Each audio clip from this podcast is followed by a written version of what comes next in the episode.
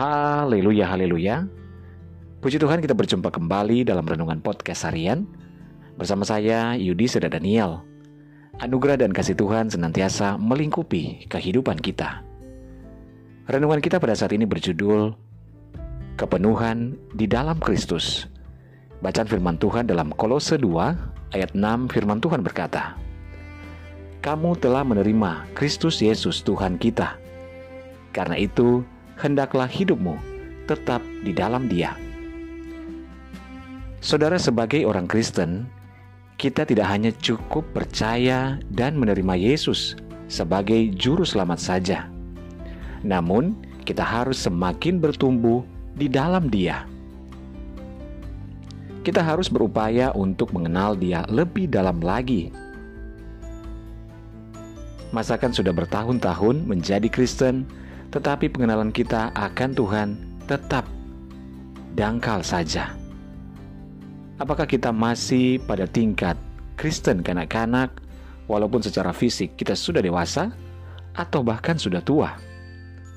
Ibrani 5 ayat 12 berkata, Sebab sekalipun kamu ditinjau dari sudut waktu, sudah, seharus, sudah seharusnya menjadi pengajar. Kamu masih perlu lagi diajarkan asas-asas pokok dari penyataan Allah, dan kamu masih memerlukan susu, bukan makanan keras. Akibatnya, ketika ada masalah dalam kehidupan kita atau badai yang datang menerpa kita, maka kita akan mudah sekali kecewa dan lantas meninggalkan Tuhan. Rasul Paulus menasihatkan kita bahwa hendaklah hidup kita tetap di dalam Dia. Kata tetap berarti tidak berubah, tidak goyah, dan konsisten. Untuk bisa seperti itu, kita harus berakar di dalam Tuhan dan dibangun di atas Dia. Pohon akan tetap kokoh apabila akarnya tertanam dalam tanah. Semakin akar itu menembus jauh ke dalam tanah, maka semakin kuatlah tanaman tersebut. Akar akan selalu masuk ke bawah tanah dengan tujuan membangun dasar yang kuat. Begitu jugalah dengan kehidupan orang Kristen yang harusnya tetap di dalam Tuhan, senantiasa karib melekat dengan Tuhan. Ia dibaratkan sama seperti pohon yang ditanam di tepi aliran air, yang menghasilkan buahnya pada musimnya, dan yang tidak layu daunnya, apa saja yang diperbuatnya berhasil. Pohon ini akan tetap kokoh meskipun diterpa angin, sama halnya dengan rumah yang didirikan di atas batu pondasi yang kuat. Kemudian turunlah hujan dan banjir, lalu angin melanda rumah itu, tetapi rumah itu tidak roboh.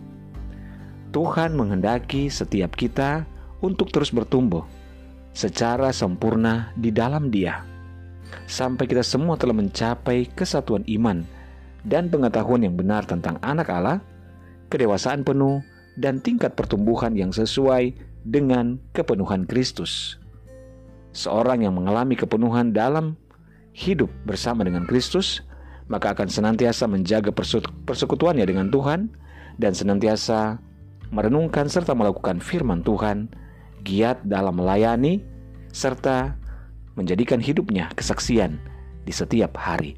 Haleluya. Mari tetap bertumbuh di dalam Kristus, tetap berakar, dan semakin penuh dalam pengenalan akan Dia. Haleluya. Mari kita berdoa. Tuhan Yesus terima kasih kami bersyukur buat firman-Mu saat ini. Kami mau bertumbuh terus di dalam Tuhan, berakar semakin kokoh dan kuat, sehingga badai apa pun, masalah apa pun yang datang, kami tetap kuat di dalam Tuhan. Terima kasih Bapa. Hamba berdoa dan menyerahkan seluruh pendengar dengan podcast harian ini di mana pun berada. Baik yang ada di Indonesia maupun di seluruh mancanegara, Tuhan tolong. Dalam segala pergumulan yang berbeda-beda, yang sakit Tuhan jamah sembuhkan, yang lemah Tuhan kuatkan, yang bimbang Tuhan berikan ketetapan hati, yang bersedih berduka bahkan kecewa Tuhan hiburkan. Bebaskan yang terikat, lepaskan yang terbelenggu.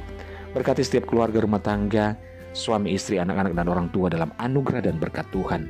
Dalam nama Yesus kami berdoa. Haleluya. Amin.